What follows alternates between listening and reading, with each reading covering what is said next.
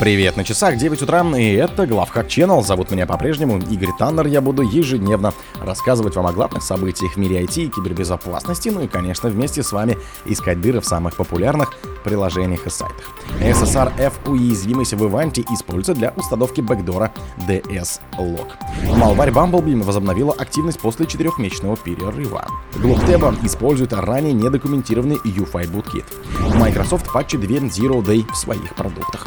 Сайт поддержки Juniper раскрывал данные об устройствах клиентов. Для вымогателей Фисидан появился бесплатный дешифровщик.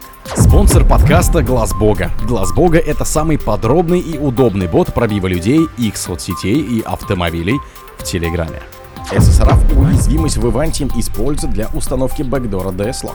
ибо эксперты обнаружили, на что свежая Zero Day уязвимость, которая затрагивает решение Ivanti Connect Secure, Police Secure и шлюзы ZTA, используется для установки нового бэкдора DSLog на уязвимое устройство. Напомним, о двух уязвимостях нулевого дня, представляющих угрозу для Connect Secure, стало известно в начале февраля 24 -го. Проблема представляет собой SSRF уязвимость, проявляющуюся на стороне сервера в компоненте Sample. Ошибка позволяет обходить аутентификацию аутентификацию и получать доступ к определенным ресурсам на уязвимых устройствах. Согласно новому отчету Orange Cyber Defense, успешная эксплуатация этой уязвимости приводит к установке бэкдора под названием DS-Log, который позволяет злоумышленникам удаленно выполнять команды на взломанных серверах Иванти.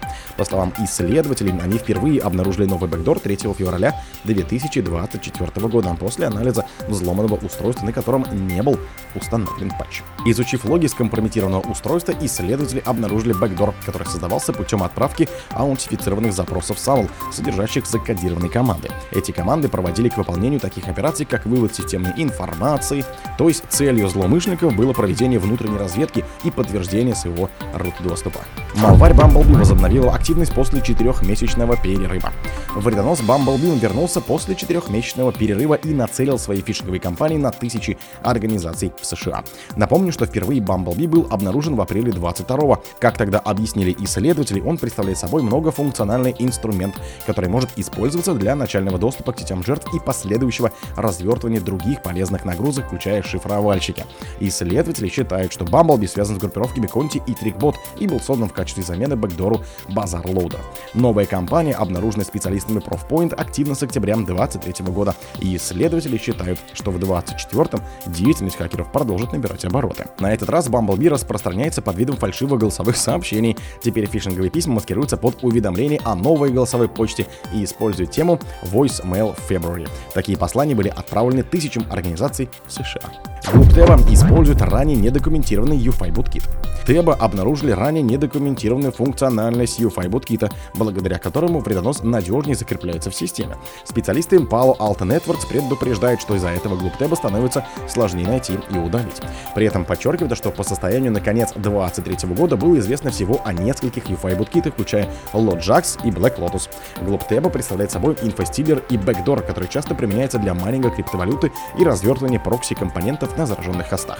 Также известно, что GlobeTab использует блокчейн биткоина в качестве резервной CNC-системы, что делает его весьма устойчивым к попыткам уничтожения. Кроме того, вредонос способен доставлять в зараженную систему дополнительные полезные нагрузки, перехватывать учетные данные и данные банковских карт, заниматься рекламным мошенничеством и даже атаковать маршрутизаторы для получения учетных данных и доступа к удаленному администрированию. Microsoft патчи 2 Zero Day в своих продуктах. Февральские патчи Microsoft исправляют 73 уязвимости, а также еще 6 уязвимостей в Microsoft Edge и уязвимость в Mariner. Включаем две уже находящиеся под атаками проблемы нулевого дня. В частности, эти уязвимости уже используются хак-группой Dark Casino для атак на финансовых трейдеров. В общей сложности в рамках этого вторника обновлений было исправлено 5 критических уязвимостей, связанных с отказом обслуживания DOS, удаленным выполнением кода, раскрытием инфы и повышением привилегий. Среди устраненных проблем были две уязвимости нулевого дня, которые уже взяты на вооружение хакерам.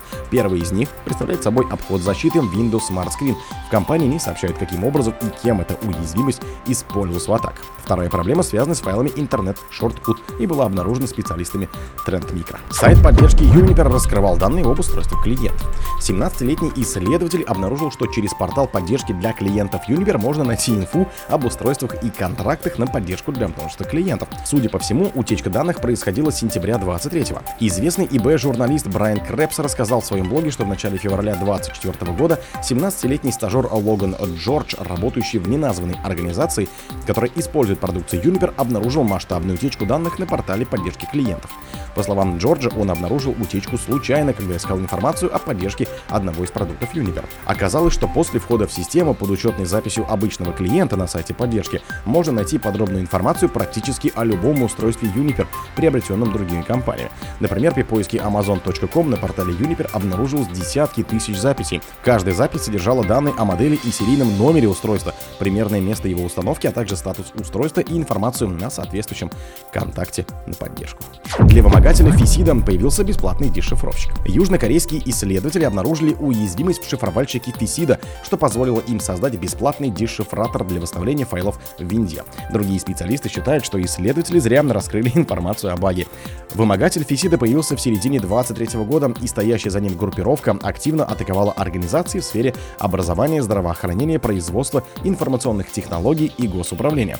Одной из наиболее известных жертв Фисида стала Национальная библиотека Великобритании, атакованная хакерами прошлой осенью. Теперь южнокорейские специалисты из университета Кукмин и Корейского агентства интернета и безопасности обнаружили уязвимость в схеме шифрования вымогателя, а именно в генераторе псевдослучайных чисел, который используется для создания уникального приватного ключа для каждой атаки. Благодаря этому недостатку аналитики сумели создать инструмент, позволяющий бесплатно восстанавливать зашифрованные данные. О других событиях, но в это же время не пропустите. У микрофона был Игорь Таннер. Пока.